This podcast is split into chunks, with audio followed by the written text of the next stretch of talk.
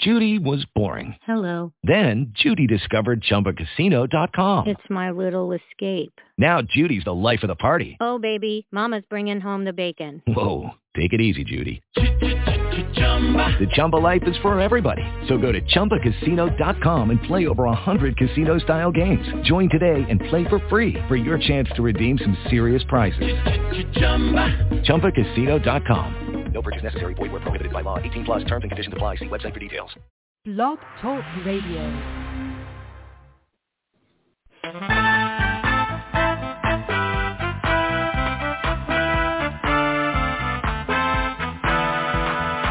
There is a watchman on the wall, bringing forth the written word of God to one and all. Are you getting ready? Will you stand or will you fall? Listen to wall. Listen to Watchmen on the wall. Listen to the watchman on the wall.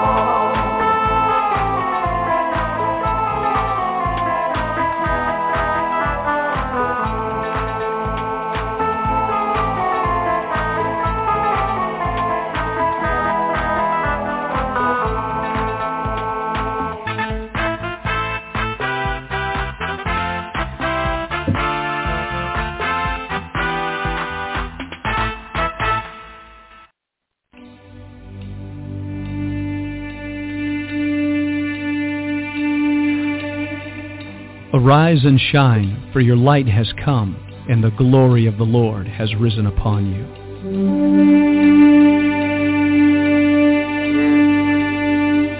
A new day has dawned. All over the earth, men and women are arising. It's time for the sons of God to awake.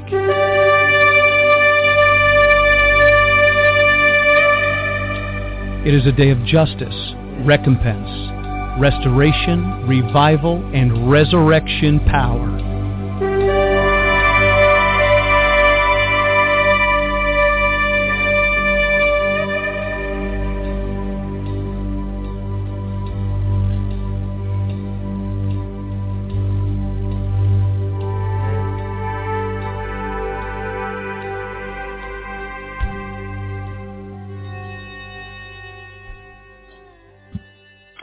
Good morning, ladies and gentlemen. This is Vincent Xavier, pastor of New Wine Ministries. God bless you and welcome to this Tuesday morning live radio broadcast. It is March 23rd, 2021. We are days away from the great feast of Passover 2021 in the year 5781. You say, what is that? That's amazing. Why is that amazing? Because I want to read to you out of 1 Corinthians chapter 5. I've got a, a, a full buffet for you today. We're going to be together for a while, so I hope you're going to gather your some victuals together, and we're going to cross over to the other side today. And I hope you're excited about doing that. 1 Corinthians chapter 5. And I want to begin in verse 1. Let's just kind of walk down the path here today and listen to what the Apostle Paul said to the church at Corinth. He writes and says, It is reported commonly that there is fornication among you, and such fornication as is not so much as named among the Gentiles, that one should have his father's wife. Yikes.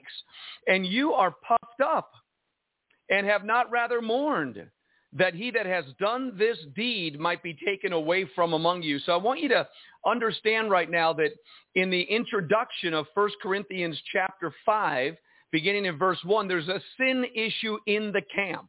There's fornication that is being reported among the believers at Corinth. They had come out of that lifestyle and they were stuck in it still. And Paul is now addressing it, but he's saying there's such fornication, sex, sexual activity going on that even the Gentiles don't do, that a man would have his, his father's wife. And so this is the context, and he's saying you're boasting, you're, you're, you're going through all this stuff, you're puffed up, and yet you haven't mourned, you haven't taken away, you haven't taken away the sin. Now, in verse 3, Paul said, For I verily, as absent in body, but present in spirit, have judged already as though I were present, concerning him that has done this deed. In the name of our Lord Jesus Christ, when you are gathered together and my spirit with the power of our Lord, with the power of our Lord Jesus Christ, to deliver such a one unto Satan for the destruction of the flesh, that the spirit may be saved in the day of the Lord Jesus. So what Paul is addressing is to a, to a Gentile church, quote unquote. Okay, we know there is no Jewish and Gentile church anymore in Christ Jesus, but it was the church at Corinth. Somebody had sinned a sin. They'd all been sinning to a degree. There's a lot of report about it, not all, but most. Somebody's been sinning in Corinth, and yet there was a sin that was you know, just exponential. It was like, wow, you're getting into this territory that is godless, where a man is committing fornication with his own father's wife. And then you wonder if that's incestual or is it his, his stepwife, and so it was a son-in-law thing. Only God knows, but it was bad enough for the Apostle Paul to bring it to light and then to tell the church, get this sin out of your church and turn this sinner over to Satan so that his flesh will be destroyed, but his spirit will be saved. That's a lot of power and a lot of authority, isn't it? So verse 6, Paul goes on. Now here's where I want you to focus, okay? Your glorying is not good. So the church was not, you know, dealing with the sin issue. They were just kind of letting it go on and it was there in the background underneath. It was covered, blah, blah, blah. And he said, your glorying's not good. Know ye not that a little leaven leavens the whole lump? All right, we're getting into leaven now, which is just a couple of days. We're going to be celebrating the Feast of Unleavened Bread. It is one of the first feast of the new year. The feast day, Passover, will be the very first, this coming Saturday, when the sun sets, Passover begins. That is the first feast of the brand new year. We're in the year 5781. Now, what follows the day after is the beginning of a seven-day feast called the Feast of Unleavened Bread. And there's a lot to be said about unleavened bread. Notice how the Apostle Paul is going to utilize the feast of unleavened bread and Passover to deal with a New Testament church, a New Testament body of believers. So, your glorying is not good.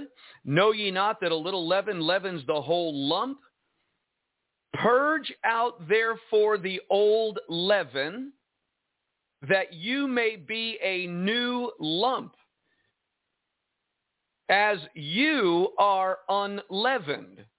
So the Apostle Paul is drawing a spiritual reality from the feast of the Lord, and he's telling the New Testament church how to spiritually apprehend the benefit of the feast of Passover and unleavened bread because they're moving into that season.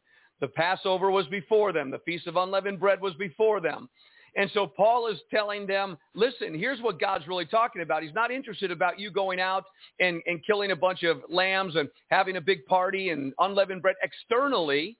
He's saying what's most important is that your internal, inward parts are unleavened. I want the church, the corporate body of Christ, I want it unleavened. It's not about the external things, the outward performance, the outward festivities. It's about the unleavened reality of your soul with everybody else's soul gathered together in Corinth at the church. I want it dealt with. And so he goes on to say this. I want to read this one more time. Purge out therefore the old leaven that you may be a new lump as you are unleavened. For even Christ, our Passover, ah, so Paul's talking about unleavened bread. Now he's talking about Passover to a New Testament church. Even Christ, our Passover, is sacrificed for us. He's sacrificed for us. Jesus Christ, the Passover Lamb of God. For 1500 years under the Old Testament, the feasts of the Lord were participated in, even though the feast began way before the Mosaic Law. You have to understand that. Way before the Mosaic Law, the feasts of the Lord were already in operation from the beginning of time, even ordained by God before man walked on the earth.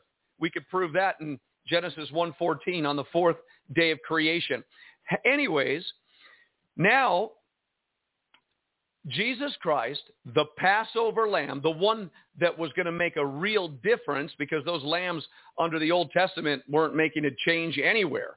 They could not take away the guilt conscience, the sin consciousness. So he's talking about Christ. Now he says, therefore, verse 8, here's this is a kicker. Therefore, let us keep the feast. Whoa.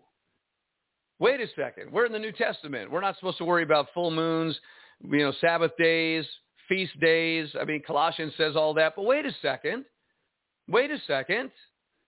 Paul is not telling them to keep the feast externally with the outward performance of all that stuff they had to go through, getting the unleavened bread, baking the cakes, doing all. No. Paul is taking the outward feast bringing the spiritual meaning to bring inward impact to the local assembly in Corinth. So let's say you go to a church today and you have a thousand people in your church or 500 or 100 or 50 and there's stuff going on inside of that ecclesia that's not right. There's fornication. Somebody's watching pornography. Somebody's committing adultery. Somebody's doing you know, stealing. Somebody's doing something. In this case, it was all sexual. In today's world, it wouldn't be surprising if everything wasn't attached to some sexual sin. So something's going on at some degree. And what Paul's saying is, hey, rather than just allowing that to go on, because it's what it's doing is defiling the church as a whole, deal with it. And then he brings the value of the feast, and he says again, therefore let us keep the feast not with old leaven, neither with the leaven of malice and wickedness, but with the unleavened bread of sincerity and truth. What's he saying? Let us keep the feast. The feast days are coming. Saturday evening at the setting of the sun, Passover begins. It will go all the way through to the next sunset, Sunday evening. Sunday evening will begin the first day of the Feast of Unleavened Bread. Okay? So when the Feast of Unleavened Bread begins, it's a seven-day celebration. It's a seven-day feast. But what's really interesting, Passover on Saturday at sunset, the first day of the Feast of Passover.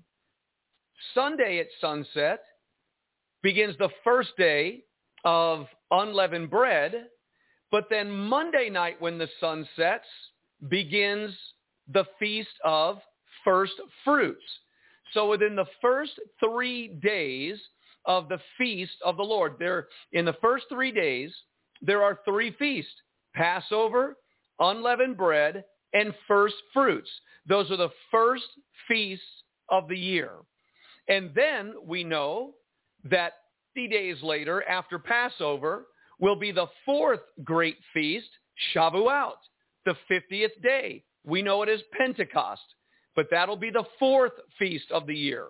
Sometime, I think late May this year, or early June, but I think it's late May. We'll get the dates on it, which will be Shavuot. That was the time where they had a two-day feast. And then after these four feasts of the Lord, and I want to get into their intrinsic value here in just a moment, after these first four feasts, then came four months of agricultural harvest. For four months, when the children of Israel followed the commandments on how to celebrate these feasts, there would be four months of a general harvest for all the people.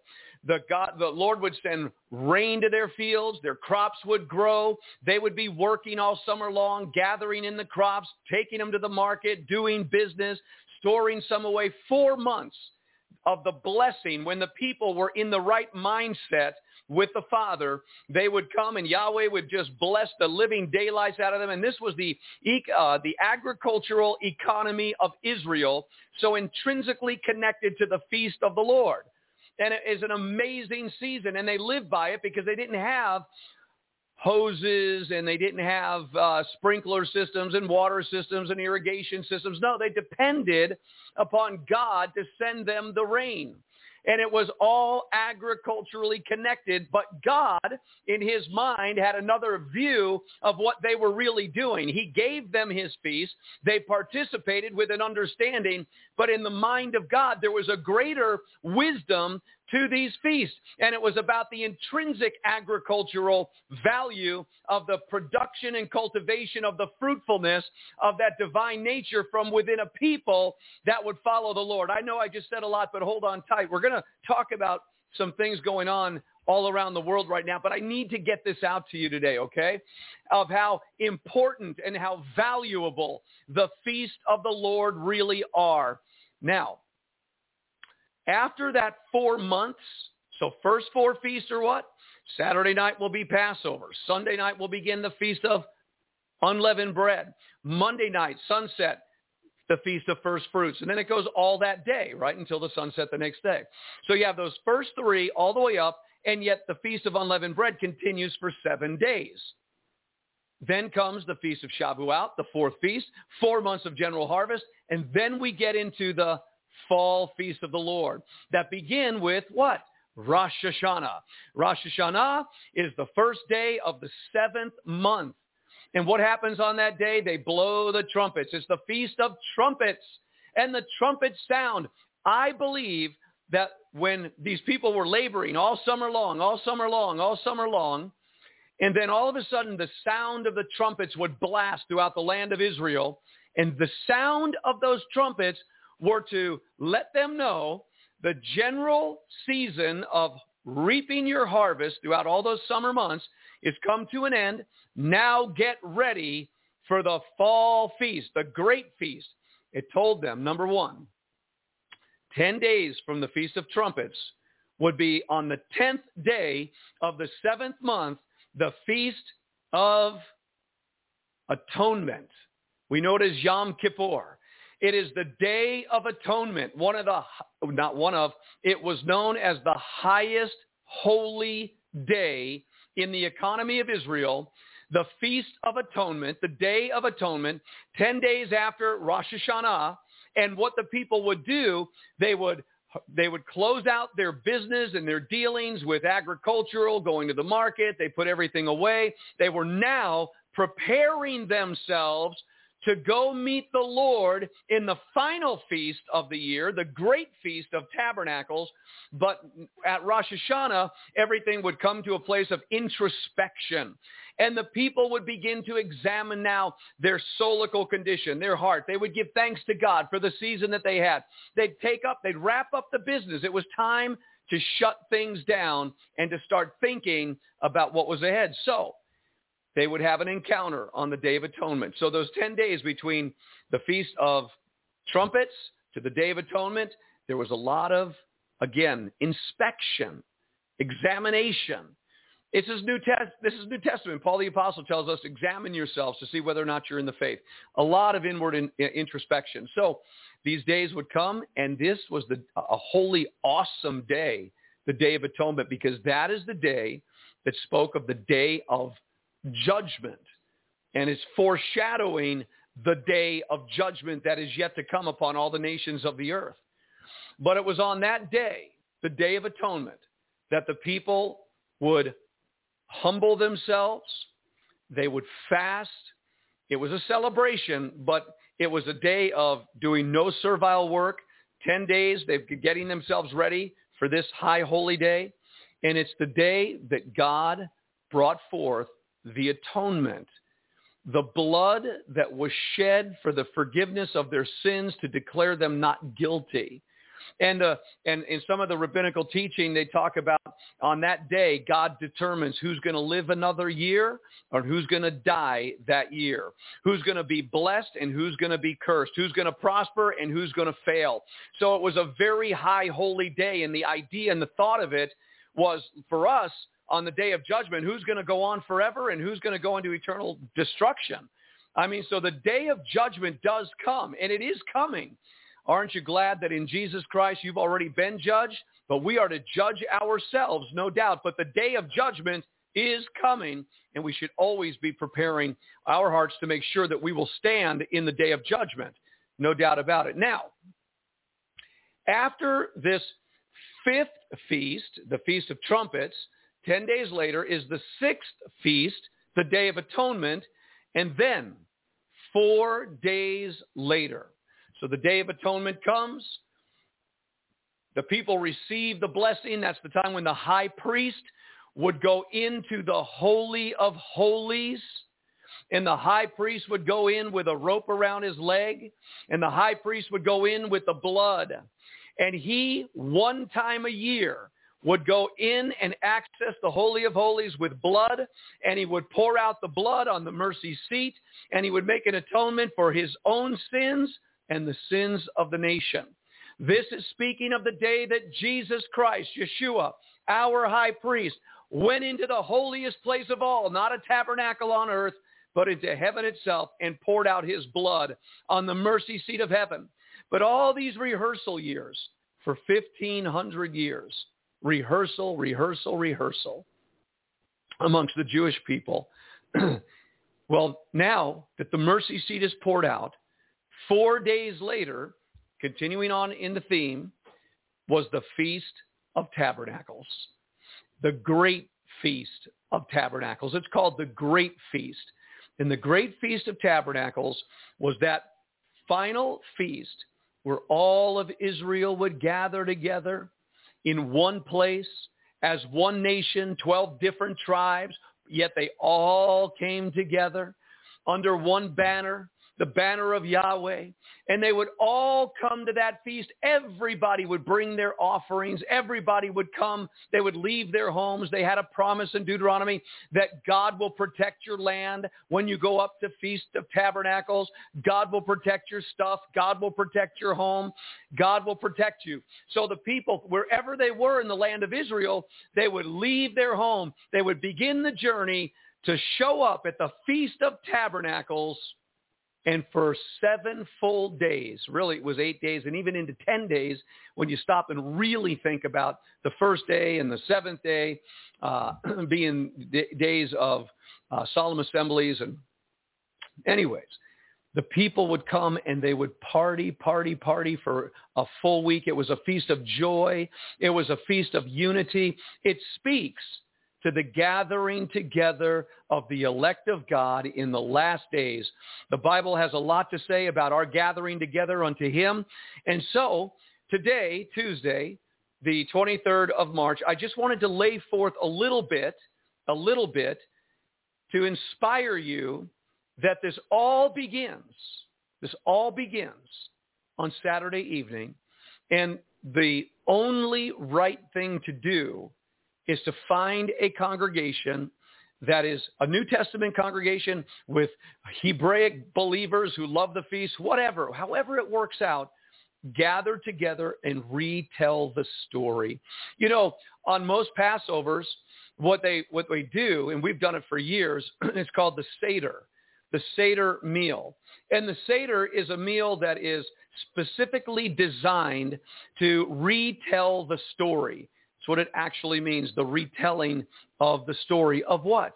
The first Passover that took place with Moses and Aaron, the children of Israel in the house of bondage, and what God did that day. And he wanted that story retold from generation to generation to the ends of the earth to show God's people from generation to generation, from epoch to epoch, the thing that God did to remind them that he's going to do it again.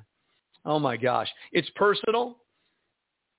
Our redemption, our deliverance from bondage is very personal, but it's also corporate because everybody else has done it. But the day of deliverance comes.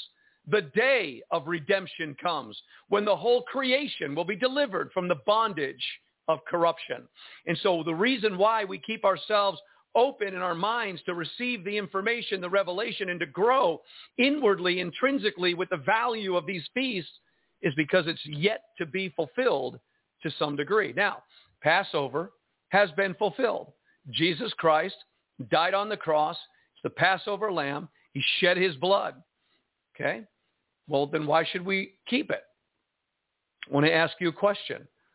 How often do you sit back and consider the value of the shed blood of Jesus Christ, the cleansing of your conscience by that blood, the treading and the trampling of all perversion and depravity within your soul by that blood, the protection and the deliverance by that blood, the legal mandate of not guilty by that blood, speaking from the right hand. How often have you really applied that blood to your life so that all guilt, shame, and condemnation and reproach have been eradicated from your soul, that you have a clear conscience and are no longer guilty before God. How much have you integrated yourself and allowed that blood to integrate with you intrinsically? Well, I think there's room. And so we retell the story. We tell the story of Passover again. We don't have to ignore it. Well, that's a finished feast. Yes, it is fulfilled. But to every person that believes in Jesus Christ today, someone gets saved, it means the world to them. It's the day that the Passover lamb died on the cross, shed his blood for their forgiveness. And that message must be told. They have to know and they have to understand. And if they understand it from a biblical view, even going back to the beginning of time, it will help. What about Feast of Unleavened Bread. Well, that's the time of cleansing. That's spring cleaning, getting the house clean, getting all the leaven out of your life. Do we do that once a year? That's an internal work that goes on from day to day in all of our journey, right? We've been having an unleavened bread feast since we believed. And it's all about getting things out of us that cannot go into the kingdom. It's about getting rid of unforgiveness, bitterness, resentment, jealousy, pride, envy, all the different things, lust, all the things inside of the human psyche, all the things inside of human nature, the flesh nature. All this feast of unleavened bread is about getting that all out. And not just externally. Well, I don't commit adultery out there, but I have adultery in my heart. Oh, I don't fornicate out there, but I've got images in my soul. Oh, I don't murder anybody out there, but I have hate in my heart towards my brother. I'm a murderer. You see, it's all about an internal, intrinsic sanctification, the Feast of Unleavened Bread. What about that third feast? We have Passover, unleavened bread, the third feast of, un, of first fruits. 1 Corinthians 15, Jesus is our first fruits. He's the first fruits of a new species, of an entire harvest of people that will be resurrected like himself in his own image. On the third day, Jesus Christ rose from the dead. And the third day of these feast days is the Feast of First Fruits. And Jesus is the first fruits of the resurrection. But it's not just a resurrection of physical people coming back to life. It is a resurrection of the saints being changed into the same image. It is the first fruits of a new species. Excuse me the first fruits of a kind of people that are going to be harvested at the end of the age. What a glorious pattern. What about the fourth feast? Shavuot, 50 days after the Passover. Now Shavuot. In the New Testament, it was the day that the Holy Spirit came to dwell in the hearts of believers. This is Pentecost the 50th day. It is the sealing of the new covenant. It's the sealing. This is the day that the blood has worked. The blood has atoned. The blood has done its work in the first feast. Now comes the sealing of the Holy Spirit. Now comes the empowerment of the Holy Spirit. Now comes the gifting of the Holy Spirit in the life of a believer.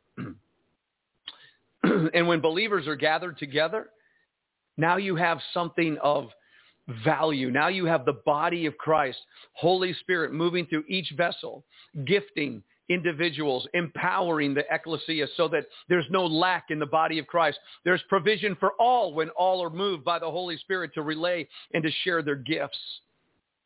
This has been fulfilled too, right? But how often are you in your ecclesia gathering together with the saints operating in the power of the Holy Spirit? How often are your services led by the Holy Spirit? How often are you getting prophetic words, words of knowledge, gifts of healing, miracles? How many uh, tongues and interpretation of tongues are going on in your ecclesia? How is the body ministering one to another in your ecclesia? How is the Spirit of the Lord moving through different individuals to inspire, encourage, build up, and edify the body of Christ, to bring prophetic words, warnings, declarations, prophesying? That is supposed to be going on in every ecclesia.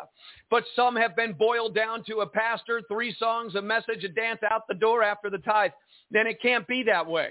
We want to be where the Holy Spirit will bring prophetic words, prophetic worship, prophetic utterances, Holy Spirit ignited, anointed. And I'm not just talking about Pentecostal Christian churches. I'm talking about the Spirit of God moving and operating in and through a people gathered together so that the expression, the revelation, the wisdom, the knowledge of God would be imparted and unveiled, that the mysteries would be unveiled before the minds of the people that gather together in the ecclesia so that there might be direction. Come on. Hallelujah for the Holy Spirit of God. Now, we want that. So that's why we celebrate it, to bring emphasis to the Holy Spirit. Passover, emphasis to Jesus Christ, the Lamb of God, who takes away the sin of the world. The, the, the, knowledge of getting your life cleaned up before God, getting the leaven out of your life, getting the leaven out of the church, resentments, bitterness, uh, gossip, uh, backbiting, whispering, talking, uh, finger pointing, criticism, whatever it is, get rid of it. It's not going to go anywhere in the kingdom of God, and it will stagnate a church on earth from becoming what God has determined that ecclesia to become. That's why the enemy wars against us so much, but can take personal responsibility in these matters. Now, Feast of Tabernacles, seven feasts. So, so if you count them, Passover, unleavened bread, first fruits, Pentecost, trumpets, Day of Atonement, Tabernacles, seven feasts of the Lord revealed in Scripture. Three of them, Passover, Pentecost or Shavuot, Tabernacles, those three it was required of all the men 20 years and older to gather together. But you know and I know it wasn't just the men that went. In the day when they went to Passover, when Jesus was a little 12-year-old boy, it was his mother Mary and all the families of the tribe of their family. Everybody went. Everybody went. Okay? So the feast of the Lord, three times a year, God utilizes them to gather together his people. And so all over the world, we, this week, people are preparing for the great feast of Passover, unleavened bread, first fruits. They're getting ready for a celebration. And where, what should really be happening is local uh, regions where pastors gather together, different churches. I'm just talking about the way it should be and could be. It should no longer be our denominational influences, but all the people of God laying that down, getting ready, gathering together in a certain place, and coming together and celebrating our faith in Jesus Christ because all believers should have at least that first thing in common. We're all saved by grace through faith in the shedding of the blood of Jesus Christ, our Passover lamb. So we could all gather together at the cross. We could all gather together around the blood. We all agree what the blood and the cross has done. So it should be a time of people in the ecclesia putting away their differences, their doctrines for just a moment, coming together, celebrating Jesus Christ. And what a valuable thing that would be. Can you imagine all the fivefold ministry gifts, all the people, the ministers, the, all the servants of the Lord, just saying, hey, we're going to gather together. We're going to have the greatest party. We're going to allow all the body of Christ to meet one another and remember that we are all of one. The body of Christ is going to need each other like never before, but probably it won't happen because we're in such a different place right now. But we are going to gather together like we've done for so many years. We've been hosting the Feast of Tabernacles for over 30 years now. We're going to gather together, whether a small group, a large group, it doesn't really matter to us. But we are going to gather together and celebrate the Feast of Passover. And again, we're not after the external. We're going to retell the story and we're going to bring forth that worship, we're going to bring forth that honor and respect for the feast that God has ordained and the Apostle Paul said, let us keep. So, what a great time to start a new year. How many of you know that January 1st was not the new year according to God's economy? I'm talking about the biblical calendar, the Hebraic calendar that tells us that Saturday evening at sunset begins Passover. How many of you would like to start a brand new year in God's agricultural economy or the economy of the feast of the Lord or the calendar of the feast of the Lord and begin to see a production of fruitfulness in your life? How many of you would like to say, you know what? I want to sow into Father God's feast so that Father God will sow into me something of spiritual value that has eternity wrapped up in it. I want to begin to participate in something that has eternal value. So I'm going to participate in the feast of the Lord. And it is true that during the feast, the first thing that God required of the people after them gathering together is that they would bring an offering to the Lord. There's no secret to that. That is so revealed in all the scriptures that the people were to bring their first fruit offering for the new year ahead. They would take of their harvest from the year uh, behind them. They would wrap up the very chiefest, the very best offering of all that they've accumulated through the year. They would wrap it up and they would bring it to the feast and they would present it to the priests because God's intention for the offerings was that they would be given to the priests who were the ministers of the altar. And in the economy of God, that is how God took care of the priests.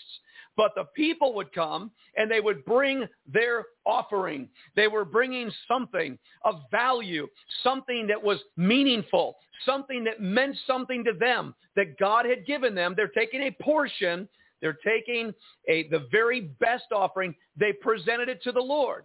Now, in the economy of the feast of the Lord, when they gave their first fruits offering, their Passover offering, well, what would happen? The priest would wave it before the Lord.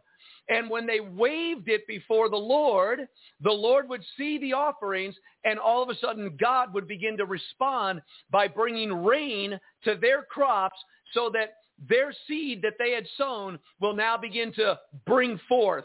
And here was the barley, and here was the uh, the grain offerings in the beginning of the year, and it would begin to produce. And then God would send the rain to their fields, and 50 days later, their crops had grown, and now they're bringing the wheat offering. Hallelujah! During Pentecost, it all begins with the offerings of the Lord. Then during the the feast of the wheat offering, the people would take an offering out of their what they've just accomplished in those days, and they would present another offering to the Lord.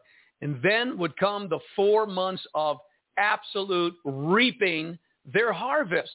And then when they would make it to the Feast of Tabernacles, they would gather all those four months of what they had just reaped, all the best offering, they would take it, the corn, the oil, the wine. They would bring it, the money. They would bring even hard liquor was brought to it, believe it or not. Find that in Deuteronomy. But the people would bring their offerings. And again, what was happening? When these offerings were required by Father God, Yahweh, so that the people would do this. Now, we know that there are tithes. People think tithes are under the Old Testament. They are not. Tithing was going on before the Mosaic law. God always had these things in mind from the beginning of time, tithes and offerings. Malachi says, bring in all the tithes and the offerings. I'll open the windows of heaven and pour out a blessing that you cannot contain. That rich blessing of the Lord that not only brings forth the seed sown, but it also increases the fruits of our righteousness. And these are just, I'm just touching in minor detail on a life that can be lived out in the economy of the feast of the Lord right now. This is valuable information. It's true. And if we would get on board with what God is doing and we would start thinking, number one, it's going to shift our thinking of what's going on in this world. Because right now it's like a turning away of what's happening back there, and it's a focus on the kingdom. And there, there is a spiritual value. When our faith is active and operative in these things, there should be an explosion of fruitfulness and growth and development and cultivation and the blessing of the Lord and the victories of God. I mean, there are so many promises connected. In fact, if you go back to Passover, there was known as the seven blessings of the Lord in the book of Exodus when the people gave their offering, then God promised he would send his angel before them to make sure that they would be kept in the way. God promised he would bless their food and their water supply, that he would deal with their enemies, that he would be an enemy to our enemies. Oh, the promises are unbelievable, but they're all connected to the Passover offering. This is the richest moment. You need to be preparing Saturday night to bring your offering to the Lord. You go to church, you have a pastor, he may not even be thinking about this, but between you and the Lord, you should get an offering and you should bring your offering and you should lay it down at your pastor, the minister, who is a shepherd of your soul. He is your uh, minor priest on earth. You know, we're the sub-shepherds. You bring your offering to him. And he says, what is this? You say, this is my Passover offering. Oh, darling, I don't believe in all that stuff. That's Old Testament. I know, Pastor, but would you please receive my offering? Okay, he'll receive it. You just gave that to the Lord as a first fruits Passover offering now, and you gave it to the one who ministers into your life, sows into your life, watches over your life, counsels into your life. You, you give it to your minister. It's God's way of blessing the ministry. Believe me, it's his economy, not our own. So give it to your pastor and then know that you have just sown your first fruits offering. Watch and see what goes on in the days ahead. Have in mind 50 days later, you're going to bring your Pentecost offering, your feast of uh, the wheat offering. You're going to give another offering on God's feast day 50 days later and then you should be reaping for four months. There should be, according to your faith and your operation and how this works, there should be releases going on in your life, not just tangible, physical, substantial things, but also spiritual things. But the promise right now is that God wants to bring a substantial miracle into your life and that is not transient, but will remain. So get ready for God to do something in your life that you might even be a little embarrassed about. He's going to bring a blessing to you that is not going to be transient and just disappear in a couple of days. He's bringing something into your life that is going to refresh your heart, that's going to bring joy to your life, that is a restoration of something, and that is going to remain probably for many years, maybe even the rest of your life. That is the season that we are in. You know I'm not a prosperity preacher. I hope you're hearing me. I am not a prosperity preacher. In other words, preach the gospel for money. But when it comes to our Father's feast, I must and I will tell the truth of the value that is involved. I have participated myself. I prepare my own Passover offerings to give to somebody that's been ministering to me, that has been counseling in my life, showing I, I've done this. I participate in the feast of the Lord. And I, I just see the value, what God has done in my life. And this is something you have to come to grips with. You could study it out for yourself in the Bible. You'll realize in the New Testament, you can't just say, well, that's Old Testament. It's not true. We just read in 1 Corinthians how it really works. Now, praise the Lord. God is good. Stay in this forever. You see, this is kingdom to me. This is, this is heartbeat. This is turning my attention to the things of God. What we're going to talk about here in just a moment is a message that I preached on Sunday afternoon at New Wine Ministries, but we didn't have it downloaded or recorded. So I'm going to share my notes with you of what's happening in this world that we live in and the setup that's going on against your life and, and how the world around you and principalities and powers are manipulating things. I mean, I'm going to get, we're going to get into some deep territory here today. But if we would also remember while we're hearing these things, because we're not to be ignorant of them, we're not to bury our heads in the sand and say, I don't want to hear that. No, we are to be aware, no doubt. So we know how to navigate and how to pray and how to move and how to live. We need to understand. So well, I'm going to share with you what God shared with me in the sermon that I preached on Sunday. But on the one side, the kingdom, the feast of the Lord, how it's connected to the kingdom of Christ. On this side, the darkness. It's almost like Isaiah's prophecy, arise and shine, for your light has come and the glory of the Lord is risen upon you. Behold, darkness shall cover the earth, gross darkness the people, but the Lord shall arise upon you, and his glory shall be seen upon or in the new covenant within you. So it's a day of light, it's a day of darkness, and the split is coming.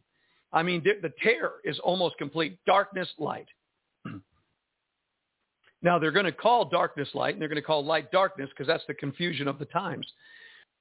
But when you look at both sides of this day, the day that I choose to live in is the light side of the day. I want to live in the light side, the right side. I want to live in the day of the Lord on his side. I want to be involved in what he's doing, what he's thinking. I want to participate in his system of economics, his system. And I'm telling you, the economy of the kingdom of heaven so far exceeds the kingdoms of this world. I know you invest in this, that, and the other thing in the world. No comparison to your investment in the kingdom. And when God brings these feast days and gives opportunities for you to begin to sow tithe and offering into these days, my God. And, and again, I could tell you a book of testimonies of what the Lord has done in our own lives. Okay? So that's where I wanted to go for just a moment. And now we're going to shift. we're going to shift. And I'm going to open up. And that's a lot. You know, that's a lot of information for us. But I want to open up. And before I do, I want to say hello to a couple of people that are back here. I know that I want to say good morning to my brother Kevin. Kevin Hauger has been up in uh, an area taking care of his family. His father passed away uh, about 10 days ago or so. And um, Kevin was out there, so he's giving us a good morning uh, this morning. Good morning, Kevin. I trust you've taken care of all your business at home and we welcome you home. We've missed you. We've noted how the ministry, when you're not there, a few little elemental things are not accomplished. So thank you. Your ministry is very important to us. Um, I'm seeing right now Dennis Sossaman is with us today. Denny and Sally, good morning to you, dear brother and sister in the Lord. God bless you. I'm seeing um, once again Johnny J.D. is with us this morning. Good morning, Johnny J.D. I see Sharon Evans with us. Good morning, Sharon. Peace be unto you. God bless you. Uh, Keith Carey, good morning, Pastor. Sharon, Kevin. Uh, it's, it's me from Columbus, Ohio. Hello again, Brother Keith. I see Samuel Grimes is with us this morning.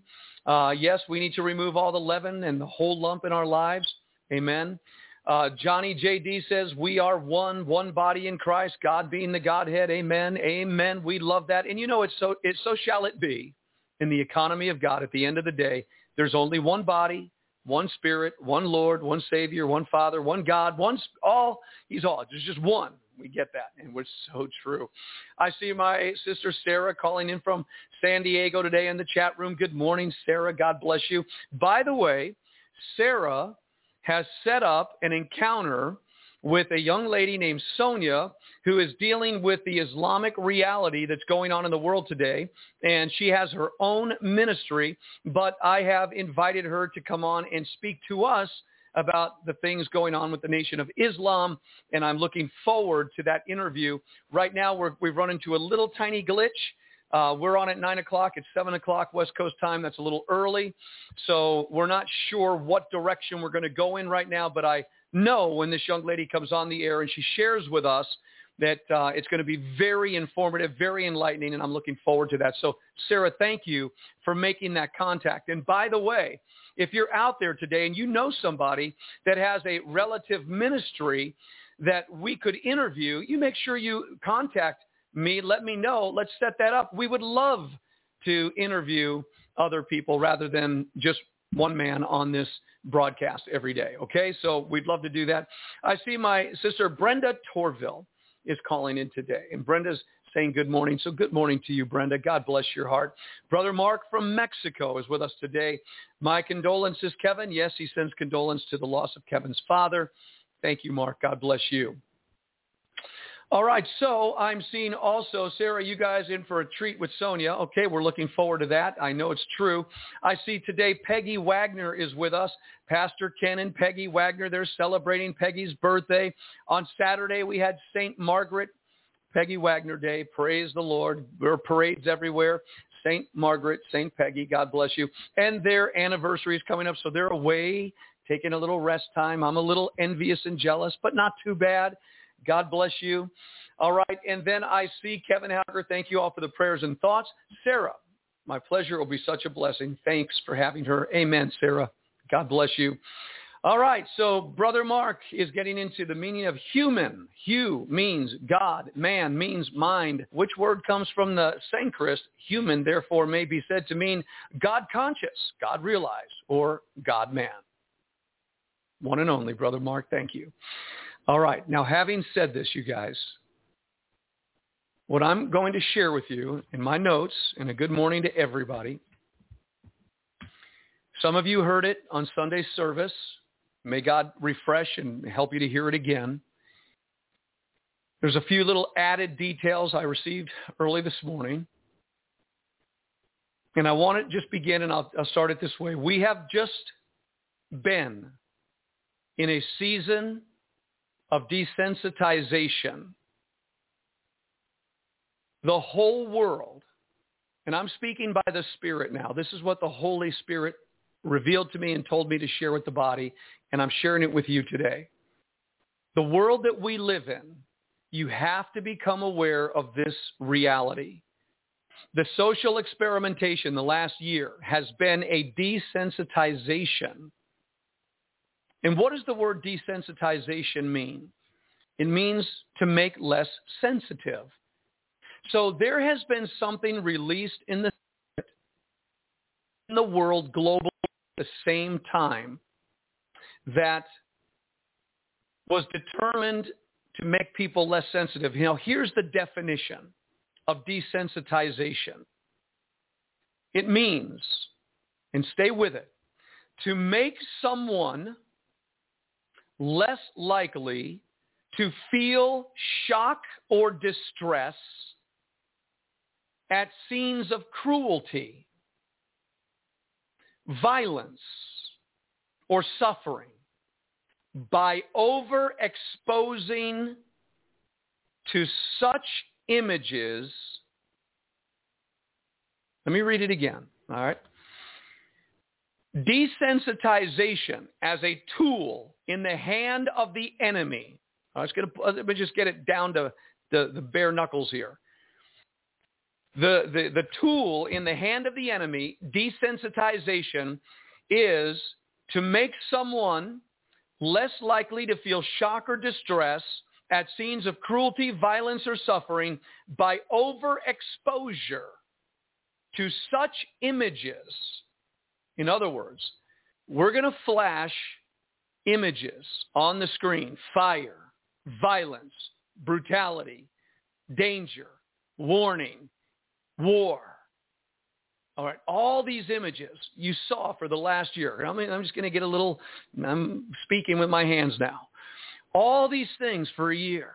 The fires burning, the looting, the mob, all the things, the tearing down. What was that? That was a specialized operation of desensitization upon the minds of the masses within our society and around the world to get them to not be so shocked and distressed when the big one comes. All of this has been preview. Everything, listen to me, please, by the Spirit. Everything that has happened in this country since 9-11, 2001, that was the first big image on the minds of the people. Everything that has happened since then everything. Just take that and then wrap up every event, every school shooting, every church shooting, every mall shooting, every concert shooting, every violent act, every fire blazing, every mob violence. I mean, you name it. Wrap it all up every image coming from Hollywood, every rated R movie of violence and murder and killing and bloodshed and monsters and aliens and demon possession. Wrap it up. Wrap it up because all of it has been a desensitization operation to get this world ready for what's really about to happen. The last year has been a desensitization and they flashed images for so long every day, every night. to get us ready. And now the vaccination, the vaccination, the shots, the shots, all of it. Just stay with me, please. This is number one. Point number one. Don't allow this to happen to you. Don't become unsensitive to a hurting person. Don't see people bleeding in the streets and not care. Don't become implacable. It's a word we're going to talk about because it's an end time word that the Apostle Paul used to Timothy in the last days. Men would become implacable without natural affection. In other words, so hard-hearted, so desensitized that nothing bothers them. When that happens, we are in danger. If we no longer care about our neighbor, if we no longer blush over horrific sin, if we no longer are sensitive to someone's pain or suffering, the operation has succeeded against us. So this is something I'm telling you for a reason. Number two, the number two, uh, number two tool in the hand of the devil. Number one tool, desensitization. And they do that through the news media.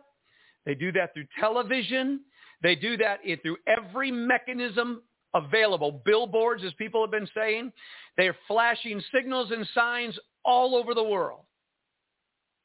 The number two tool in this operation is propaganda. Propaganda. Propaganda is a tool in the hand of the enemy now, and I'm telling you the word tool, and I'm talking about shaping because what I'm going to share with you in just a moment, you don't want to miss it. I'm going to leave it to you like that. I don't, I don't try to hold people on in my broadcast, but I'm telling you, you do not want to miss what is about to be unveiled here today. Number two tool that is used by the devil that he puts in the hands of the shapers and fashioners is propaganda. Propaganda is information. And Patricia Joy, if you could hear me up there, would you please bring me a big glass of water? I need a glass of water. Thank you. Propaganda means information, especially of a biased or misleading nature, used to promote or publicize a particular political cause or point of view. All right, let me say it again. Propaganda. Information, especially of a biased or misleading nature, used to promote or publicize a particular political cause or point of view. Have we not seen the propaganda in our country since 9-11. I want to mark everything since 9-11. Have we not seen it in the last nine months? The news media, the propaganda tool, the machinery of propaganda, promoting, publicizing a particular political cause of the left, their point of view. Propaganda has been huge. As a matter of fact, I'm going to I'm going to be a little bit laborious here and I'm going to take the time and I'm going to read to you an, an article about the propaganda. Okay? So let me just get to a place here. And I want to just share on the power of propaganda. So let me just get these thoughts out. The power of propaganda. I read a lot on Sunday, I guess. All right, World War II propaganda. Now, I know you know what it is, and I know you've probably heard bits and pieces of what I'm about to share. It's okay. I'm not going anywhere. The year was 1939. The Nazi Party, led by Adolf Hitler, was in power, and Europe was in a state of distress, and soon the whole world would be involved in a war that would devastate mankind for generations to come. Let me speak into that. America and nations around the world today are in distress. And soon the whole world will be involved in a war, not World War I, not World War II, but World War III. And it said here that the whole world would be involved in a war that would devastate mankind. The reason for the desensitization is to get you not to be so shocked by the level of war that's going to come to pass. It's coming. I know there's a lot of talk. Well, we're not talking about actual war. We're talking about this kind of war. War is coming. It's prophesied to come. It's coming. And it's going to devastate the world in our generation more than it ever devastated the world in Nazi Germany or World War II. Okay? It's all been warm up. It's all been preview. World War II involved many great nations of the world, such as the Axis powers, which were Germany, Italy, and Japan, and the Allied powers, which were France, Britain, and Russia. On December 7, 1941, America would join the Allies after Japan attacked Hawaii's coast at Pearl Harbor, Oahu. The war was a terrible fight. However, the fight wasn't just fought on land or air or water. There was a more subtle fight being fought by the Axis and Allied governments, movie makers, and poster designers. Now listen, the war is coming, but before that war commenced, there was already propaganda. The propaganda was against the Jews by the Nazis. The propaganda machines had gone into full power. War came, okay, as a result of the propaganda. The propaganda that's going on in our world today, shaped by the news media, the oligarch of elites that own all these these places. Okay, so just kind of connect World War II with what we're talking about. There's a war going on. It's a propaganda war over the minds of the people of the world. It's a propaganda war. These men and women played an important role in drawing up certain beliefs about their enemies. And the war, by spreading these types of thoughts to their fellow citizens to bring some type of unity for their nation. In other words, the, the Nazis, they had their propaganda to, to bolster up a unifying around Adolf Hitler's Nazi Germany and to demonize all the enemies. Okay, propaganda was used to do that on both sides. All right. These and I love what they called them here, these psychological soldiers tried to promote a love for their country through the power of propaganda. Psychological soldiers. Psychological soldiers, which is going to be tool number three. I'm going to share with you in just a moment. We're just talking about tool number two, propaganda. So these psychological, psychological soldiers promoted love for country through the power of propaganda. Propaganda is defined as ideas, facts, or allegations spread deliberately to further one's cause or to damage an opposing cause. During World War II, propaganda was a driving force that kept the battles heated and each nation's population united for a common cause. When we look back at World War II and the times we were in, how effective was propaganda, though? How was it represented? And what images would persuade the people of each country to fight in the war?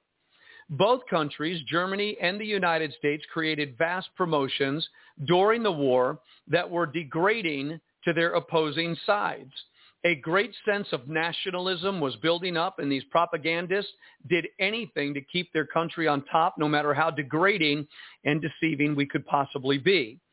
They stereotyped and lied about their opponents just to heighten patriotism through posters and film and the images used in these types of propaganda by both governments took every flaw of our enemies and blew them out of proportion.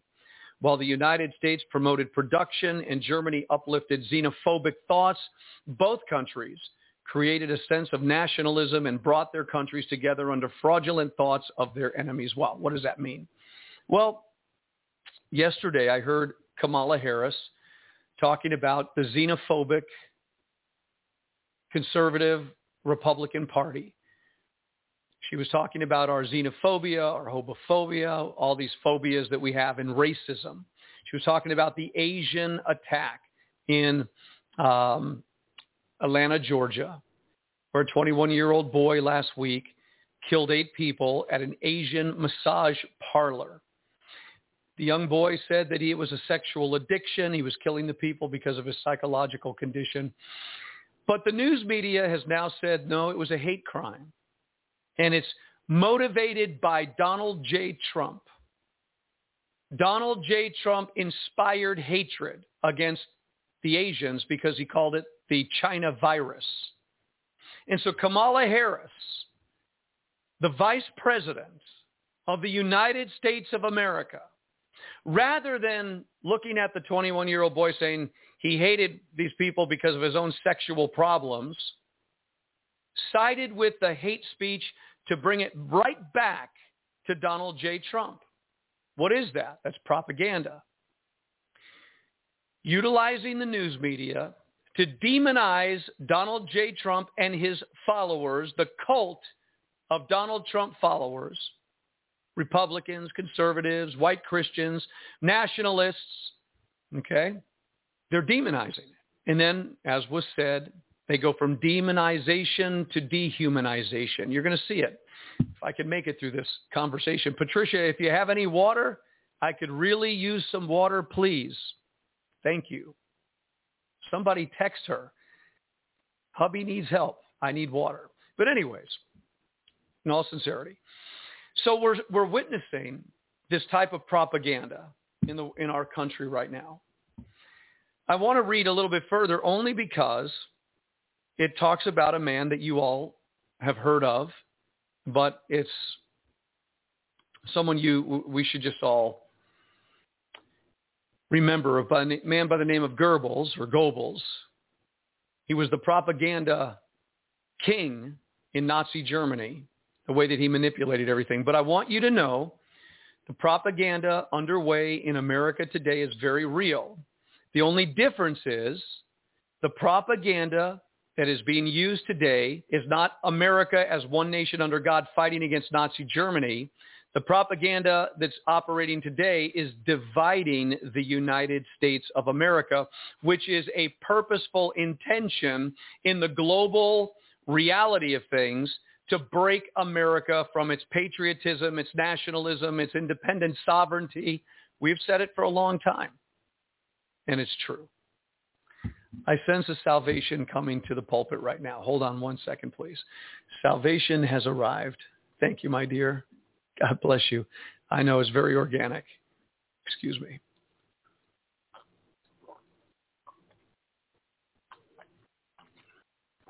Yummy, yummy. You may ask why we're a little fatigued today. If you're interested, I could tell you. Uh, if not, we'll just get back into the story. All right. So one of the reasons, one of the main reasons why World War II had a huge impact on the world was from propaganda because it promoted a great deal of industry and economic stability. When one thinks of how many people participated in the war, they probably only think of how many soldiers fought in the war and how many casualties there were. Due to the art of propaganda, most of the citizens from each country during World War II were acting participants because it lit a fire in everyone's stomach to help their country's cause in whatever way possible. Now, the propaganda here at home, the left is stirring those on the left with the propaganda, and it stirs a fire in their belly to ignite fires, BLM, Antifa. The propaganda on the right nationalism, patriotism, save the country from the left, propaganda. But the danger of the propaganda today is that it's working in our nation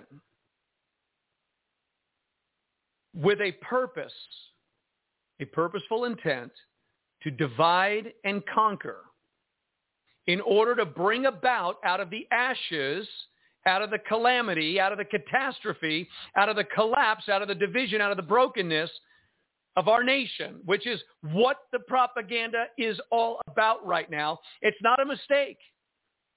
It is intended to fuel the fire of brother against brother, American against American, the left against the right, the right against the left. It is fueled by the Communist Global Party. And the news media is bought and owned by them. Television, Hollywood is bought and owned by them. Washington, D.C. is bought and owned by them. Many companies in our country are bought and owned by them. Many universities and institutions are bought and owned by them. And they have been incrementally making their way through their stealth jihad, through the institutions of our nation, undermining the foundations integrating with the fabric of our society, creating the hollowness and the decay to ultimately break the union. And it's going to be a major break, unfortunately. But you need to know what is fueling it, what is happening. It's not a mistake. Desensitize them for what they're about to see use propaganda to separate and bring the conquering, the collapse, and they won't stop, believe me. So that the new idea could come into fruition. A global idea, a biblical idea, really. They may call it what they want, but it's a biblical reality, what they're pushing for. And again, I told you, don't leave until you hear what these sculptors are fashioning. Okay?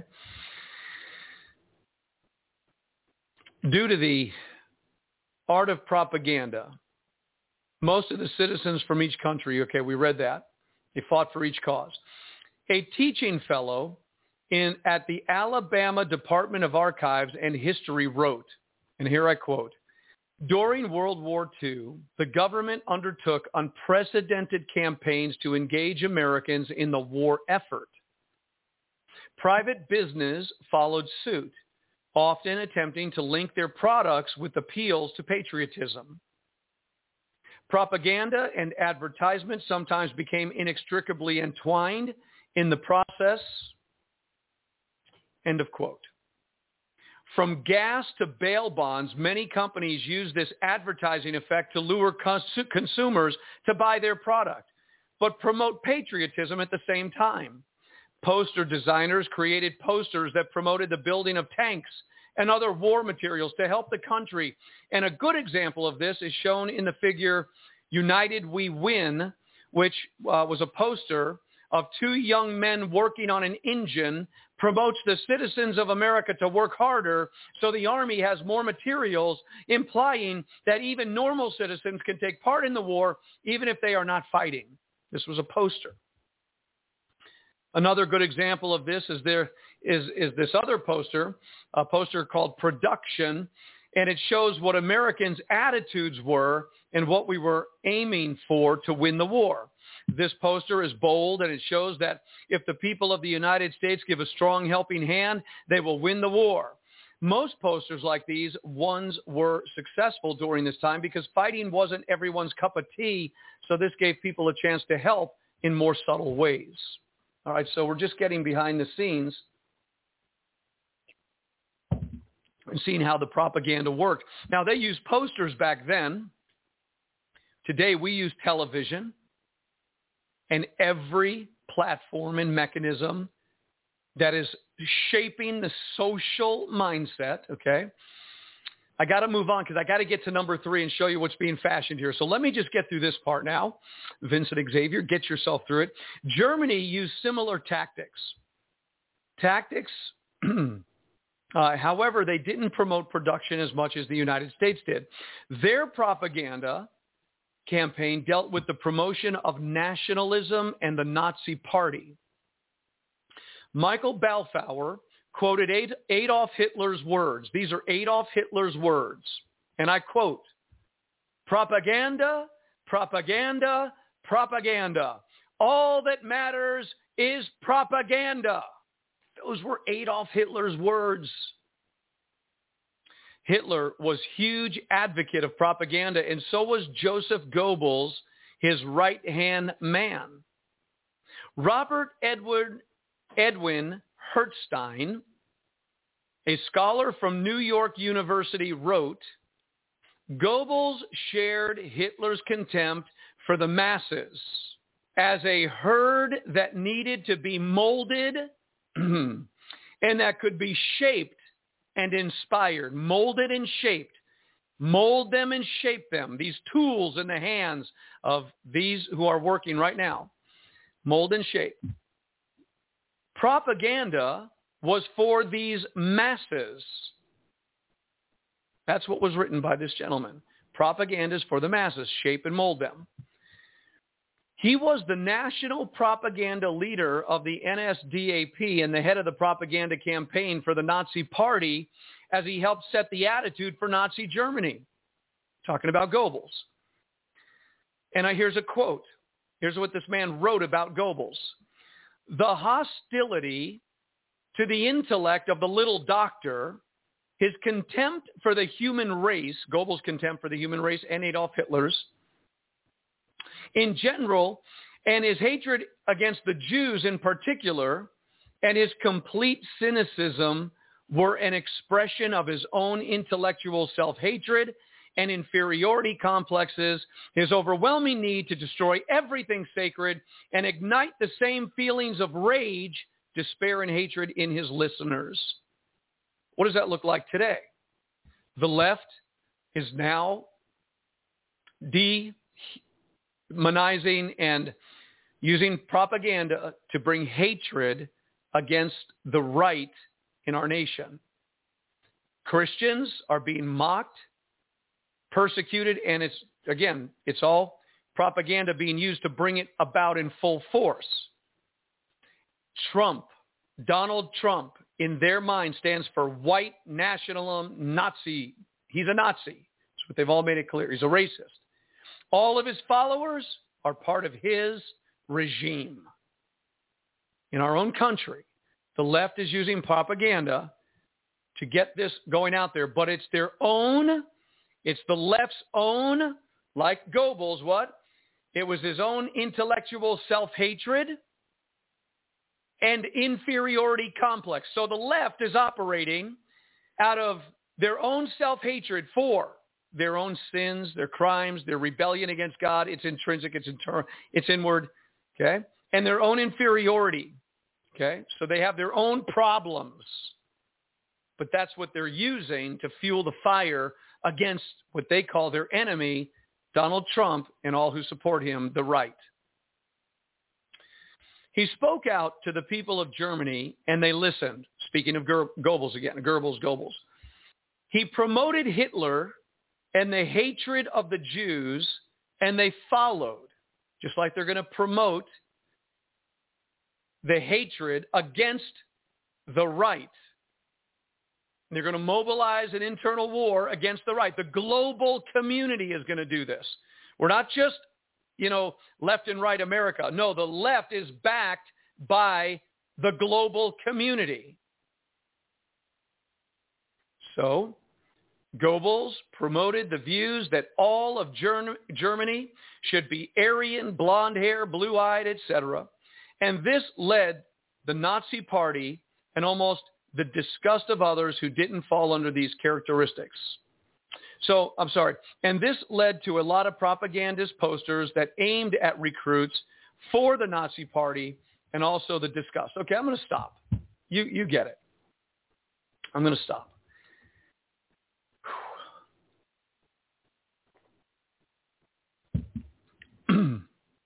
Tool number three. Tool number three. Know this, the tool number one, tool number two, desensitization, a purposeful operation, propaganda, purposeful intent, working as tools in the hands of those who are going to shape mold. Number three was psychological warfare. The third tool in the hand of the devil that he gives to his shapers and fashioners is psychological warfare.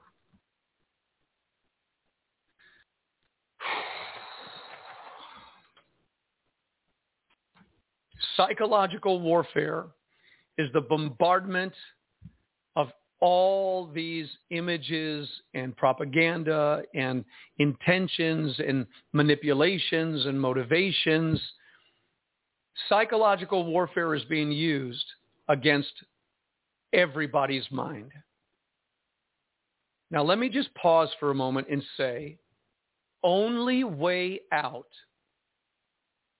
from being shaped, from being molded, from having your psychology, your soul, subjugated to this intense warfare is through your faith in Jesus Christ, your love for God, the knowledge of the gospel of Jesus Christ, to know the word of God, to be born again, to be translated out of all this mess and nonsense into the kingdom of Jesus Christ so that you will not be taken over and become one of those integrated into the shaping of what they're doing, which I'm going to tell you in just a moment. I'm trying to rush to it, honestly. Three tools. Desensitization, propaganda, psychological warfare very powerful tools. What psychological warfare did, if I did a study on it from Nazi Germany, World War II, what it did to people's minds was unbelievable. It subjected them. It broke them. It created atmospheres. Okay? So that's been going on. Psychological warfare is what's happening, is what you're seeing through all these other tools. Now,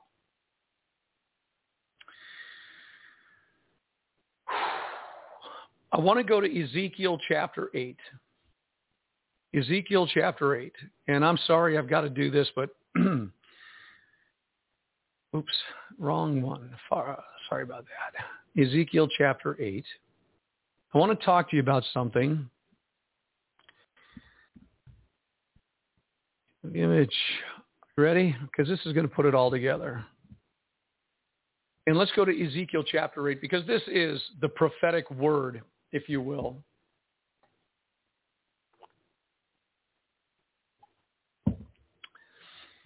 Verse 1. and it came to pass in the sixth year, in the sixth month, in the fifth day of the month, as I sat in my house, and the elders of Judah sat before me, that the hand of the Lord God fell there upon me.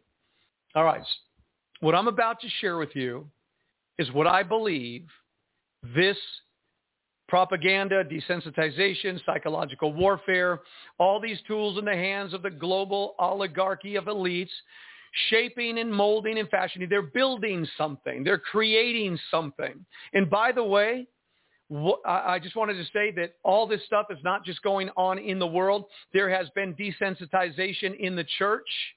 There has been uh, propaganda in the church, psychological warfare in the church. Okay, that's working there too. I just wanted to say that, and I'll explain it later. But in Ezekiel 8, Ezekiel is sitting with the elders. Verse 2, I beheld and lo, a likeness as the appearance of fire. From the appearance of his loins even downward fire. From his loins even upward as the appearance of brightness, as the color of amber. What an image. He put forth the form of a hand and took me by a lock of my head and the Spirit lifted me up between the earth and the heaven, brought me in the visions of God to Jerusalem, to the door of the inner gate that looks toward the north, where was the seat of the image of jealousy, which provokes to jealousy. What did you just hear? The image of jealousy. You've heard of the image of the beast You've heard of the image of Baal. We're going to talk about those as well. The image of jealousy, which provokes to jealousy. So here, God is taking Ezekiel, and where is he? Um, he's coming to the door of Jerusalem, the door of the inner gate, okay, that looks to the north.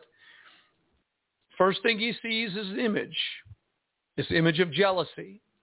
Verse 4, Behold, the glory of the God of Israel was there according to the vision that I saw in the plain. Then said he unto me, Son of man, lift up your eyes. Now the way toward the north. So I lifted up my eyes, the way toward the north. And behold, northward at the gate of the altar, this image of jealousy in the entry.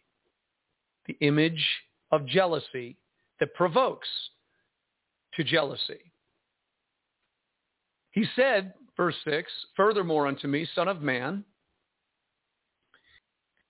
seest thou what they do, even the great abominations that the house of Israel commits here?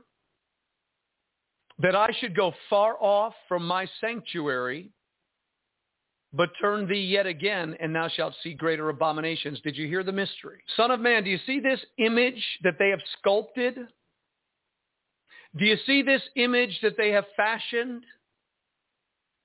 And God called it the image of jealousy because they are to provoke me, the God of creation, with their image of jealousy. They are intending to provoke me to leave my own land. Today, the fashioners are forming an image of the beast that is attempting to provoke God to leave the earth. Connect it in the days of Israel, they had created an image of jealousy. In other words, we don't worship you, God. We don't want you, God. We worship other things. And we're creating this image of jealousy. We're fashioning it. We're designing it like a calf in the wilderness, a golden calf. We're shaping, we're designing. Our image of jealousy is to provoke you to get out of here. Get out of Israel. Get out of the earth. That's what he just said in verse 6. But watch this. But turn thee yet again, and you shall see greater abominations. Verse 7, He brought me to the door of the court. When I looked, behold, a hole in the wall. Then said he unto me, Son of man, dig now in the wall. And when I had digged in the wall, behold, a door. He said unto me, Go in and behold the wicked abominations that they do here. So I went in and saw, and behold, every form of creeping things and abominable beasts, and all the idols of the house of Israel portrayed upon the wall round about. And there stood before them seventy men of the ancients of the house of Israel. And in the midst of them stood Jaazaniah, the son of Shaphan, with every man his censer in his hand, and a thick cloud of incense went up. Then said he unto me, Son of man, have you seen what the ancients of the house of Israel do in the dark? Every man in the chambers of his imagery? For they say, the Lord seeth us not. The Lord hath forsaken the earth. Now listen. They said it back then that the Lord has forsaken the earth. The, the, designers, the fashioners, the sculptors of the image of the beast are hard at work. They are provoking the Lord out of this earth. They do not believe that God is here anymore. They are going to worship idols, and the great idol is being fashioned. And the people of this earth are being desensitized propagandized and warred against psychology to get them ready. This is all about getting ready to receive the beast. Everything going on in the world right now is designed to get all who will make it through and live through this time. The survivors of planet Earth, it's all designed to get them to receive the beast his mark, his image, and the number of his name. There is a creation going on as the world is being dumbed down through propaganda and all those things. There's something creating behind the scenes. They're creating the image of jealousy, known as the image of Baal, known as the image of the beast. It's being created in the dark halls. Now watch. Here, all the idols were portrayed upon the walls Today, the idols are portrayed on every television screen, every billboard, every computer, every cell phone, every iPhone.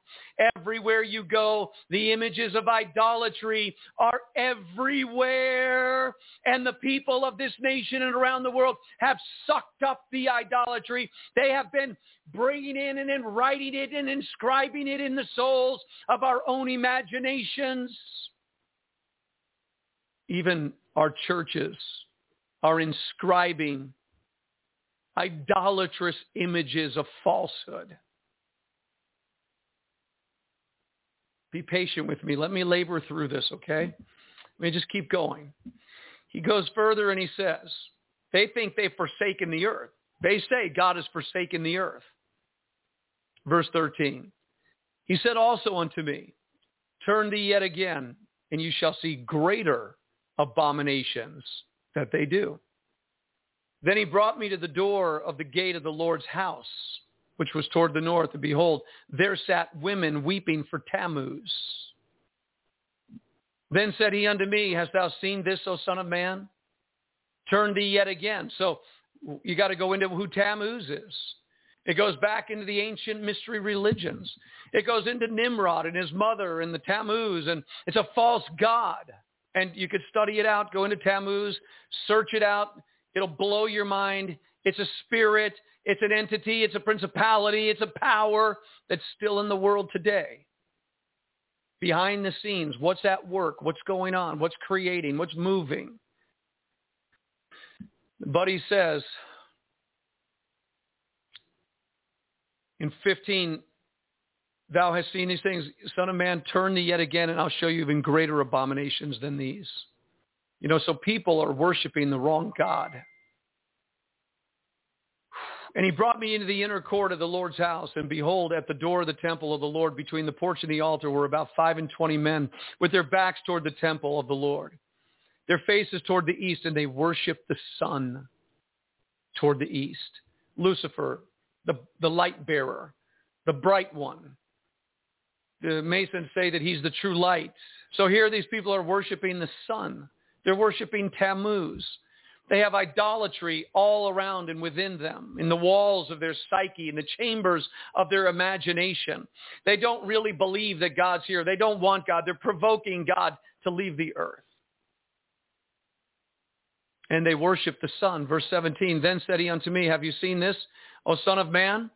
Is it a light thing to the house of Judah that they commit the abominations which they commit here, for they have filled the land with violence and have returned to provoke me to anger.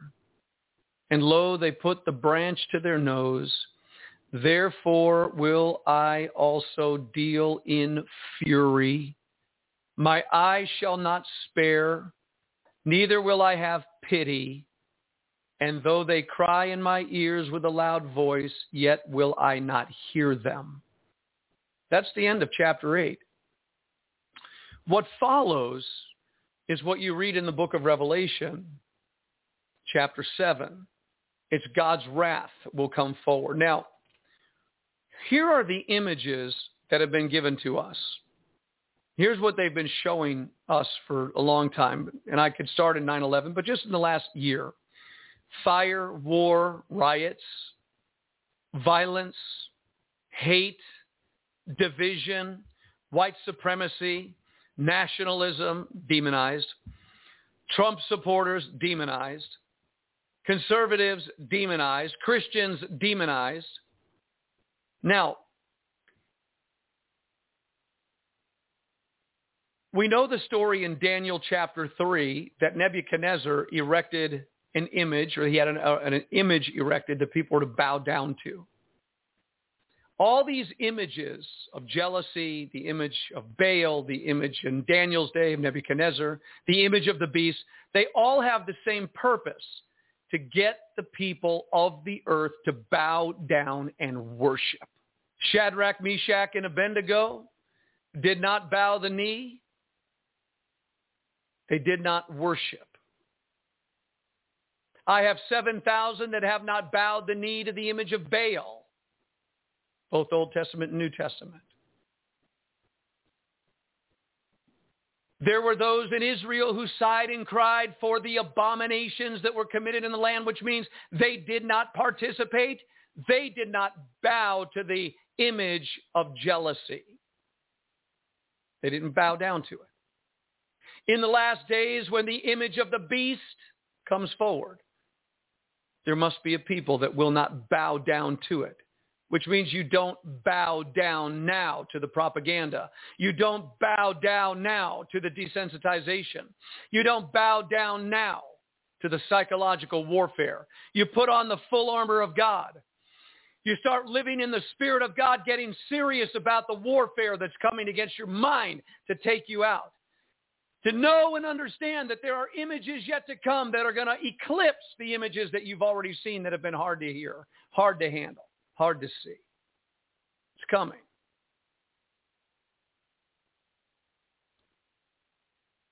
When the devil came to Jesus in Matthew 4, 9 and 10, the devil came to him and he tried to tempt him to give up his mission. And he said, if you will bow down, if you will fall before me. The word fall in the Greek if you will fail. In other words, the devil was beseeching Jesus, would you please fail in your mission before me now? Give it up, Jesus. That same demonic spirit is going to say to every Christian, every one of us, give it up. Stop. Back off. Back down. Fall down. Worship. It's too hard. This is too hard. And he was tempting Jesus after 40 days and 40 nights of not eating or drinking. And he is going to come to every one of us. And he's going to ask us to fail from being the faithful followers of Jesus Christ. It's going to be a fiery trial that is to try us. But don't think it's strange concerning this fiery trial that is to try. Some strange thing has happened unto us but rather rejoice. Rejoice and know that this fiery trial as to whether we will remain and be faithful to the end, know that it will produce a glory. Know that it will produce something beyond our ability to comprehend right now. But the image is being erected the world is going to be told to bow. Revelation 13, everybody who does not will be killed. That's what it says. Receive or worship. Let me read it just to be on target here. And the sad thing is, is people are already receiving. They've already given up. They've already left their faithfulness of the Lord. But it does say this in verse 15, Revelation 13, 15. He had power to give life unto the image of the beast, that the image of the beast should both speak and cause that as many as would not worship the image of the beast should be killed. Worship means to bow down. Stop worshiping God. That's it. That's what this whole thing is about. And if they can inject you with a vaccination that will afflict your mind and your soul, put a thought, inception in other words. You've all seen the movie Inception. It's when you plant a thought deep in someone's conscience and you got to find a way to do it to get them to do what you want them to do. Well, the massive psyop operation of Inception is planting thoughts in people's minds to give up. It is the psychological warfare. But he that shall endure to the end shall be saved. I have a word for you. I wrote it out today.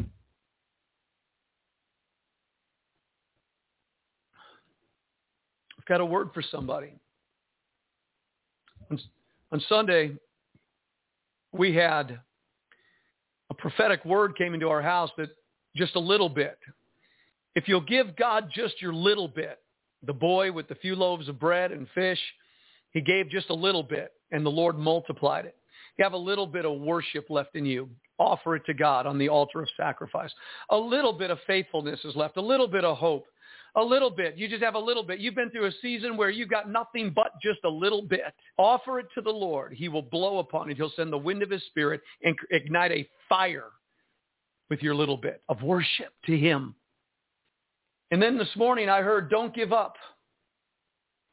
Don't give in. Just keep doing what you know to do. Don't change anything outwardly. Nothing outside of yourself. Keep doing what you're doing faithfully.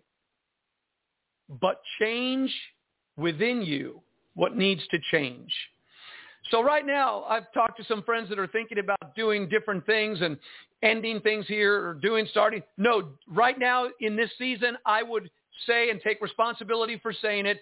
Right now, stay in it. Stay in that marriage. Stay in that relationship. Stay in that church. Stay at that job. Stay in it. And keep doing what's right in yourself. God is getting ready to make a change. You keep faithful. You keep it. Pastor, don't you give up pastoring. You stay faithful to your cause. Oh, you know, I've tried this church and it was exciting at the beginning, but man, there's a lot of warfare going on. I'm going to go somewhere else. Man, I, I started this job and it was cool and it was great, but I'm tired now. I'm going to look for a new job. Don't do it. Oh, I've married and I had a family and was in love and I've been faithful to my spouse all these years, but man, I just, it's just not there anymore. I think I'll go looking somewhere else. Don't do it. I hear the Lord saying the only thing you need to change that's going to produce any good fruit is in yourself. Stay the course, saints. However, while you're working it out inwardly with the Holy Spirit, there's a change coming. God is preparing something of a magnitude I don't think we could have ever dreamed. It's 5781, time to pack your bags. Come out of her, my people. Don't take her mark. Don't participate in her feasts. Don't let her propaganda influence you. Don't allow psychological warfare to just go on uncontested. Put on the helmet of salvation, the mind of Christ, the righteousness of God, all of the good armor of God. Fight the good fight of faith. Don't be desensitized by their images. Love one another, care for one another, pray for one another. Somebody's hurting. Don't be implacable. In the last days, Paul said to Timothy, in the last days, men would become implacable, hard-hearted, without natural affection. Nobody's going to care anymore about bleeding people, dead people, sick people. We're going to see crimes all around us, and we're not going to care because something happened, but we will. We will care through the power of the Holy Spirit. Love your spouse more than you've ever loved them before. Change comes from within. Do your job as unto the Lord, not unto the boss. But honor your boss by doing it as unto the Lord and do it with effort. In other words, I hear God saying, stay the course. He's going to bring the change. The very best days of your life are ahead of you. They are not behind you. If you will be faithful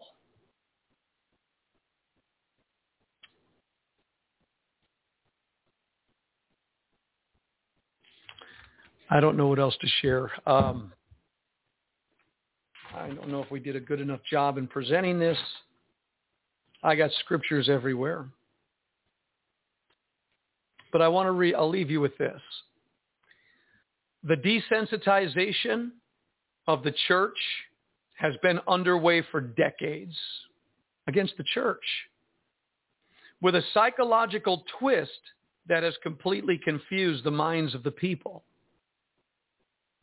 The twist has been to show both images of a false reality, of a pre-tribulational rapture idea, along with the evil coming on the earth. The purpose is to deceive the church. Oh, here's these bad things, but we won't be here. Deceive them and then capture the church because it's going to get caught because they're still here and they're not prepared. And then conquer it. an awakening is coming.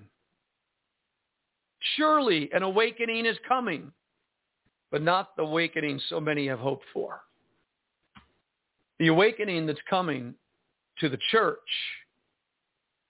is all the deception that they have received and have been disarmed by and caught off guard by. Suddenly, they will be caught and conquered. They're going to wake up. The church is going to wake up. The world is never going to wake up. They're going to wake up and we're going to worship the beast. They're being taken over. Many in the church are going to worship the beast, believe me. But some are going to wake up and realize, my God, we're still here. What was I thinking? Why was I believing once saved, always saved? Why was I believing pre-tribulational rapture doctrine, fairy tales, and fantasies? Why wasn't I preparing my heart to meet the Lord? Why didn't I spend my time repenting and confessing, carrying my cross? Why didn't I spend my time washing my soul with the water of the word and, and turning away from ungodliness and doing what is right and faithful before the eyes of my creator? Why didn't I repent of all bitterness and resentment and offense and fear and pride and lust and greed and ambition and carnality and fleshliness? Why didn't I work out my salvation? Why, why, why, why, why? It's, that's the awakening. It's exactly what it says in Ezekiel. The people are going to be weeping on the sides of the mountain that escaped the destruction and say, what have we done? That's the awakening that's coming to the surviving church.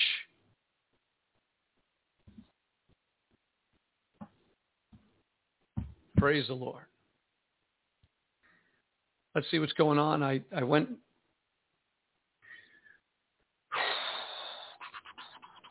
All right. So this is how we begin our week. Remember, Passover is on Saturday. With all that stuff going out there, man, I want to participate in some kingdom stuff. I want to get my heart, I want that blood of Jesus Christ to so work in me tangibly, to get out of me every single idol, every image inscribed in my soul. I don't want demons or thoughts or suggestions or motions out of control. I, I want it all cleaned up. That's what Passover is all about. I do not want to fail right now.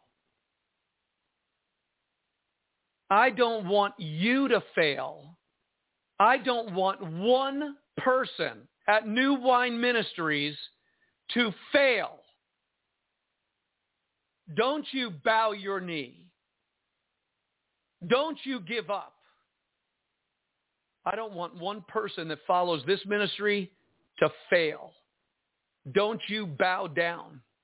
Don't give up. Don't give in. Move in the direction where you could find substantial things of God, apply them to your life, and battle against anything inside of you that is being exploited by the devils to use it at the last moment to bring you in and capture you. The bait of Satan. He, the demons, they're, they're, they're fishers and hunters. They're seeking the soul of the righteous to capture us in order to conquer us. We will not be captured if we employ the precious blood of Jesus Christ and be faithful to God. The scripture I'm going to leave you with today, well, maybe not leave you, but I'm going to bring this one, man. This is a prophetic word in my spirit. I've been sharing this with everybody I know. Psalm 5, 11, and 12. Write it down. Psalm 5, 11, and 12. Here's what it says. But let all those that put their trust in thee rejoice. Let them ever shout for joy because thou defendest them. Let them also that love your name be joyful in you. Here's 12. For thou, Lord, will bless the righteous with favor. Will you compass him as with a shield? Ah! God's favor is going to be a shield around you, faithful warrior. God will defend the righteous who put their trust in him. This is called merited favor. Watch this though. This was for the righteous. But in the New Testament, the unmerited favor of God will be your defense and your shield. The favor of the Lord, the favor of God will be your shield and buckler and defense. Unmerited for some who are thinking, oh, but I've sinned. I feel guilt, shame. You better stop that and receive the grace of God and let God begin to defend you and to be a shield around you as his favor is with you everywhere you go. Favor, favor, favor for the faithful. Say, I haven't been faithful. I don't deserve it. Repent and receive the unmerited favor of God. This is the new covenant. This is the glory. Bless the Lord, O oh my soul, and don't give up, says my brother Dean. Kevin says we don't have to go to an altar because Jesus fulfilled the law. He died for us to help cleanse us. Wow. Hallelujahs are in the camp. Praise the Lords are in the camp of the righteous. Shouts of joy. Rejoice, saints. But understand, my, my prayer to God is that somehow today you got it. You know what the mark of the beast is? You know what the mark, the image of the beast, the image of jealousy, the image of Baal, the image of Nebuchadnezzar, all the same thing. Intended to get you to fail your mission to serve Christ faithfully, to bow down. You're not going to bow down. No, you're not. And you're not going to do anything that's going to put you in a position that would create that. In Jesus' name, we covenant ourselves before the Lord. And when we gather this Saturday night, when we gather together this Saturday night, we're renewing our covenant as a corporate body of believers. Oh, there's a lot God's going to do on this Passover intrinsically in his people to help them who honor him for his feast. Oh, Johnny says, keep our focus on the kingdom above. I agree. Uh, Charlotte Gotch says, thank you for the word today. You're welcome, Charlotte. Kevin says, what you read of the awakening is so well put. The lost people will have their scales removed from their eyes because of the light of God. They will be weeping when they will be taken away, not home. Wow, it's true. Sister Cindy's traveling today. Keep her in prayers. Not giving up, she says, an overcomer. Amen. Keep Psalm 5, 11, and 12 in your, your, your, your, your ammunition buckler thingy. All right. What else do we have here? Etymology of the word bless is to pour blood on an altar. Oof, mamma mia. All right, guys. Are we flowing? Are we okay? We good? You need forgiveness right now? You want God's unmerited favor in your life? You want favor to be your defense and your shield? Right now, confess your sin to Jesus Christ and stop doing it. You feel like you're just walking around like I'm a number and at any moment my number could come. Stop it. You're not a number. You're a child of the living God. When God puts his favor around you, his shield around you, God wants to defend you. No, nothing in this earth or in hell itself could touch you. Nothing can touch you if God's defending you, protecting you as a shield. So walk with confidence. Walk with boldness in the favor of your Father who loves you. Go on assignment. Be salt and be light to the world around you everywhere you go. Fight the good fight of faith. Battle it out with the devil. He's already defeated before you, a child of God. You are kings and you are priests and you are lords. You are princes and princesses in the family of God. You are sons and you are daughters. Don't you bow to anything but Jesus Christ and your papa, your father. You fall to him, you will not fall to any other. You worship him, you will not worship any other. You put God first, you will not fail. Fall before him today, for God loves a humble and contrite spirit. Fall upon the rock, Jesus Christ. Be broken. Break. Fall upon the rock and let God lift you up. Don't let that rock crush you. Come on. You know what you need to do? You need to pack your bags. You need to start making your trip, come to Northwest Arkansas this weekend, and you need to celebrate the Feast of Tabernacles with the body of Christ, the family of God that's here. You need to stop doing this on your own or going to churches that don't do it. You need to get in the revelation of what God is doing. Pack your bags. Get out of where you are. Go celebrate the feast of the Lord. Tell everybody, I'm going to celebrate. They'll think you're crazy. Do it anyways. Come up to the ark. That's where we're going to be Saturday night. We're going to be at the ark celebrating the feast of Passover. You're cordially invited to come.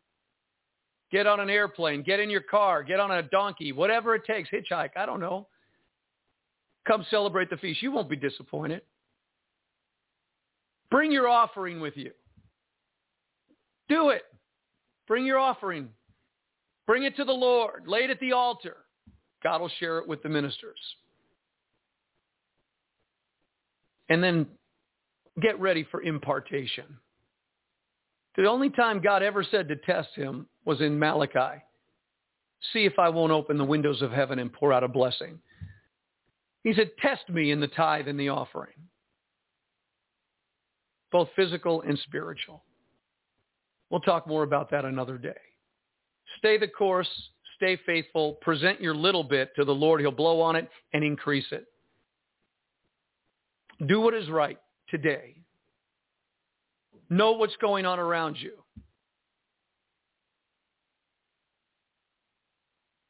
And be blessed. We'll see you tomorrow on Pastor Vince Gotta Go. Max needs to go for a walk. Until we meet again, shalom right now on Blog Talk Radio, excuse me, on Omega Radio, 24 hours a day, seven days a week. There's a roundtable discussion with Patricia Joy Xavier. We'll see you there. Shalom.